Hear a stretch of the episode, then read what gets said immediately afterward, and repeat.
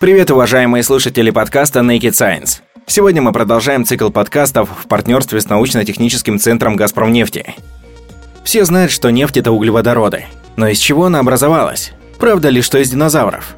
И сколько миллионов лет нефти, из которой сегодня делают бензин и сотни других важных окружающих нас вещей? Разбираемся, какие запасы нефти залегают в России и сколько их осталось, почему их до сих пор не добыли, а также как это связано с существами, которые жили миллионы лет назад. Палеозойская нефть. Древнейшая в Западной Сибири. Древнейшая нефть на Земле образовалась еще 3 миллиарда лет назад. Но в большинстве частей планеты континентальная кора такой древности просто не сохранилась. Почти все действительно старые месторождения уже утонули в мантии. Обычно палеозоем называют период в истории Земли, который длился от 541 до 252 миллионов лет назад. В эту эпоху жизнь на Земле была обильной и экзотичной по меркам более поздних эпох, включая нашу. Ключевым элементом фауны были трилобиты – водные животные по строению более близкие к очень крупным насекомым, чем к привычным нам моллюскам и ракообразным. Эти членистоногие в длину достигали метра и были главными водными животными вплоть до Великого Пермского вымирания 252 миллиона лет назад – то есть как раз всю эпоху палеозоя. В геологии океаны, моря и другие водоемы – это важнейшая составляющая всех процессов. Именно там зарождаются все горные породы, которые в будущем будут содержать нефть. Именно туда древние реки со всех континентов ежедневно на протяжении всей истории планеты сносили тонны осадочного материала. В условиях древних теплых морей, богатых питательными веществами, численность и разнообразие водорослей, зоопланктона, различных живых древних организмов и растений были огромными, Подробнее об этих геологических процессах можно посмотреть в видеолекции эксперта научно-технического центра «Газпромнефти» Александра Буторина. Нефть времен трилобитов возникала в основном все же не из них, а из останков водорослей. Но рядом с этой нефтью с самого начала было и множество твердых пород, образовавшихся из панцирей трилобитов и моллюсков. Дело в том, что, как и современные лангусты, трилобиты скидывали свой чрезвычайно плотный панцирь, состоящий из биокарбонатов, ежегодно, при каждом завершении цикла роста – Поэтому осталось их очень много. И сами эти панцири в России и сегодня находят от Санкт-Петербурга вплоть до каменных столбов поленья в Якутии. Вся эта зона тогда была теплым морским мелководьем и очень активно нарабатывала органические останки, нынешнюю нефть палеозоя.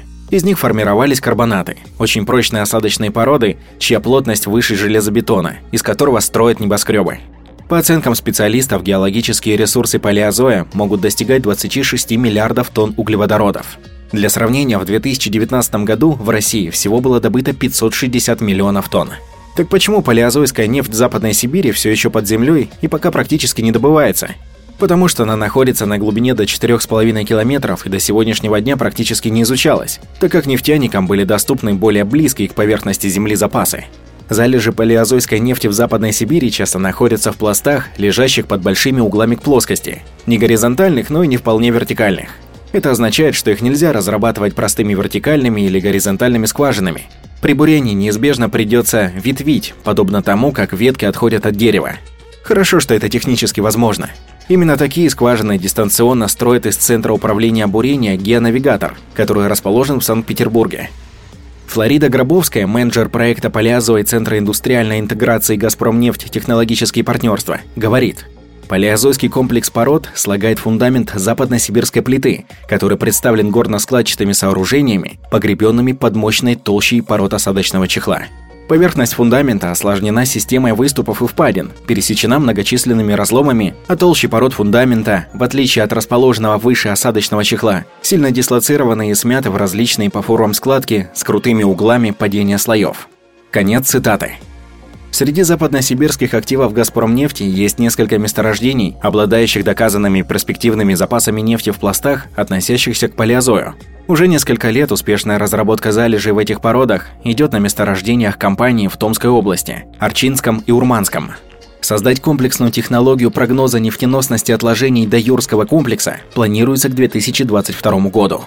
В 2023 будут проводиться ее тестирование на поисковых участках и оценка эффективности – в 2024-2025 годах планируется приступить к тиражированию нового подхода в новых поисковых зонах. А что думают эксперты в перспективах разработки этих запасов, читайте в информационном проекте Палеозой.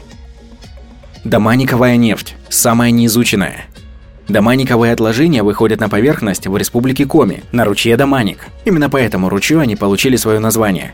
Хотя на глубине располагается практически по всей территории Волго-Уральского и Тимано-Печорского бассейнов. Отложения возникли еще в Верхнем Дивоне 383-359 миллиона лет тому назад. Они формировались в морских условиях, а сушу в Верхнем Дивоне, часть этих земель тогда не была покрыта водой, уже заселили первые земноводные. Кстати, именно в Республике Коми в 2019 году найдена древнейшая известная науке четвероногая позвоночная – пермостега. Оно жило 372 миллиона лет назад в Верхнем Дивоне, Тогда в местных теплых болотах обитала не только пермостега, но и морские скорпионы огромных размеров, до пары метров в длину. В отличие от современных скорпионов, они, как считается, не были ядовитыми, а жертв убивали зазубренным хвостом с длинным острым шипом на конце. В то время на этой территории на мелководье и в болотах жили насекомые самых различных форм и габаритов, а также гигантские хищные многоножки. В отличие от современных образцов, небольших, хотя и ядовитых, те достигали нескольких метров в длину и были по-настоящему опасны даже для самых крупных животных того времени. Доманиковые породы содержат плотные скелеты моллюсков, рыб, фрагменты водорослей и битумы, а в очень мелких несвязанных порах может содержаться нефть или газ, которые образовались на месте из органики, в основном из водорослей. Часто нефть доманика имеет зеленый цвет, скорее всего из-за наличия хлорофила. Вмещающие породы содержат не только карбонаты, но и кремнезем, формы внешнего скелета древних раковин тентакулит и радиолярий. Запасы доманика можно встретить на глубинах от 1350 до 3550 метров, а это примерно 6 останкинских телебашен вниз. По оценкам специалистов, геологические ресурсы доманиковых отложений содержат от 60 миллиардов до колоссальных 200 миллиардов тонн углеводородов. Так почему еще никто не добыл такой огромный приз? Все дело в геологическом строении пород доманика. Их проницаемость, то есть способность пропускать нефть или газ, очень мала, менее одной сотой мили. Для сравнения, традиционные нефтяные месторождения могут иметь породы с проницаемостью в десятки миллидарси, что на несколько порядков больше. То есть нефть буквально заточена в сверхплотных породах. О проницаемости мы подробно рассказывали в нашем материале о стереотипах. Какие есть еще сложности? Например, доманиковые запасы – это не один пласт, а целый набор небольших участков, расположенных один над другим на разной глубине. И чтобы получить из них нефть, нужно каким-то образом собрать их все. Для такой задачи стандартные методы не подходят. Но есть и хорошие новости. Все эти запасы распространены на территории Волго-Уральской и Тимано-Печорской нефтегазоносных провинций, там, где уже есть развитая инфраструктура для добычи и транспортировки нефти. Кроме того, это территория с более мягким климатом, чем в Западной Сибири, и полевые работы можно проводить практически круглый год. Джулия Заграновская, эксперт по оценке запасов научно-технического центра «Газпромнефти», говорит, Хотя отложения доманика распространены на большой территории Волго-Уральской и Тимано-Печорской нефтегазоносных провинций, чаще всего они оставались неизученными. Раньше образцы пород, керны, целенаправленно не отбирались из этих отложений, так как считалось, что в нефтематеринских породах мы не встретим больших скоплений подвижных углеводородов. Очень важными для изучения отложений доманика являются геохимические и петрофизические исследования. До сих пор детально не изучена структура порового пространства. На сегодняшний момент уже отобрано 240 метров керна из отложений доманика, в результате изучения которого мы получим ответы на многие вопросы. Конец цитаты. О том, что такое Керн и как он помогает нефтяникам в исследованиях, можно узнать из видеолекции эксперта научно-технического центра Оксаны Мельниковой. «Газпромнефть» занимается изучением запасов доманика с 2018 года на двух лицензионных участках в Оренбургской области – Савицком и Похвестневском. В 2020 году компания пробурила первую поисково-оценочную скважину на Савицком лицензионном участке, а также завершила там сейсморазведочные работы. Вся собранная информация поможет нефтяникам точнее оценить перспективы доманиковой нефти, а технологии для рентабельной разработки этих запасов планируется создать к 2027 году. Ачимовская толща. Нефть из глубин древних морей. Ачимовская толща расположена в Западной Сибири на огромной области в 920 тысяч квадратных километров. Это практически две территории Испании или четыре Великобритании – эти отложения сформировались в начале мелового периода примерно 125-145 миллионов лет назад. Именно тогда континенты стали принимать привычные нам очертания. Суперконтинент Пангея распался на Лавразию и Гантвану, которые также начали разделяться на более мелкие части. Этот процесс значительно сказался на климате, что привело к повышению уровня океана. По оценкам ученых, тогда он был на целых 200 метров выше, чем сейчас. В то время на Земле доминировали динозавры и голосеменные растения. Правда, распространенная фраза «нефть – это останки динозавров» здесь не совсем верна, как собственно и для других месторождений. В планетарной биомассе все позвоночные вместе взятые занимают не более процента. И точно такая же ситуация была и тогда. Более 90% всей биомассы приходится на растения, и именно они сложили собой подавляющее большинство углеводородов даже мелового периода. Большинство изученных месторождений Западной Сибири формировались на относительном мелководье Древнего моря. Но Ачимовская толща не из их числа. Ее отложения формировались из осадочных пород, которые скатывались с мелководного шельфа в самые глубины. В процессе этого сползания осадочные породы многократно перемешивались и переслаивались. Поэтому получились не традиционные однородные залежи углеводородов, а отдельные нефтяные осколки, разбросанные на глубине от полутора тысяч до четырех тысяч метров. Такие не соберешь не только вертикальной скважиной, но даже высокотехнологичной горизонтальной. А собирать на самом деле есть что. Ресурсный потенциал Ачимовской толщи западносибирского нефтегазоносного бассейна до 66 миллиардов тонн углеводородов. Помимо неоднородности, у ачимовских пластов есть еще одна особенность – высокое давление – не стоит пытаться добывать такую нефть обычным оборудованием, ведь оно просто не выдержит до 600 атмосфер нагрузки. Это примерно в 300 раз больше, чем давление в автомобильной шине. А еще при таких значениях разрывает метановые баллоны. Поэтому нефтяникам требуется сверхнадежное оборудование и технологии для работы с такими запасами. Азамат Тимиргалин, эксперт научно-технического центра «Газпромнефти», говорит, если разбираться, почему в ачимовских пластах такое высокое давление, то тут можно выделить две основные причины – Первое – это большая глубина залегания Ачимовки. Есть нормальный градиент изменения пластового давления. Примерно каждые 10 метров давление растет на одну атмосферу, и, например, на глубине 4000 метров составляет около 400 атмосфер. Вторая причина – это аномальное поведение давления на севере Западной Сибири. Из-за этого на глубинах 4000 метров давление оказывается больше, доходя до 600 атмосфер. Причины аномально высокого пластового давления не до конца изучены, но есть некоторые гипотезы. Это происходит из-за уплотнения глинистых отложений, процессов преобразования горных пород и содержащихся в них веществ под действием высоких давлений и температур и так далее. Кроме того, в Ачимовской толще особенное строение залежей, которое способствует удержанию избыточного давления. Ее запасы находятся в изолированных линзах, похожих на закупоренный сосуд. Конец цитаты. Поиск технологий для рентабельной разработки ачимовской нефти – сложная задача. Для ее решения «Газпромнефть» открыла пять лет назад Центр компетенций «Большая Ачимовка», где реализуется несколько десятков технологических проектов. В том числе в 2018 году создана первая в мире цифровая модель данного вида запасов. По сути, цифровой двойник территории более полутора миллионов квадратных километров. Для этого пришлось провести анализ крупнейшего в отрасли массива геологической информации. Цифровая модель представляет собой детализированный макет нескольких регионов, состоящий из более чем 150 карт, который учитывает геологические данные почти 4000 скважин. Такая виртуальная карта поможет нефтяникам выделить наиболее перспективные зоны для дальнейшего изучения и разработки Ачимовской толщи. Большие надежды «Газпромнефть» возлагает и на создаваемый технологический центр «Ачим» в Янао – Планируется, что он станет общеотраслевой площадкой для объединения ресурсов и компетенций государства, нефтесервисных компаний, научного сообщества и бизнеса. И все с той же целью – совместно найти инструменты для коммерчески эффективного доступа к ачимовским запасам. Больше интересной информации, инфографик и мнений экспертов о перспективах разработки ачимовской нефти можно прочитать в специальных проектах «Ачимовские горизонты» и «Ачимовка. Нефть будущего». Баженовская свита – Нефть эпохи динозавров.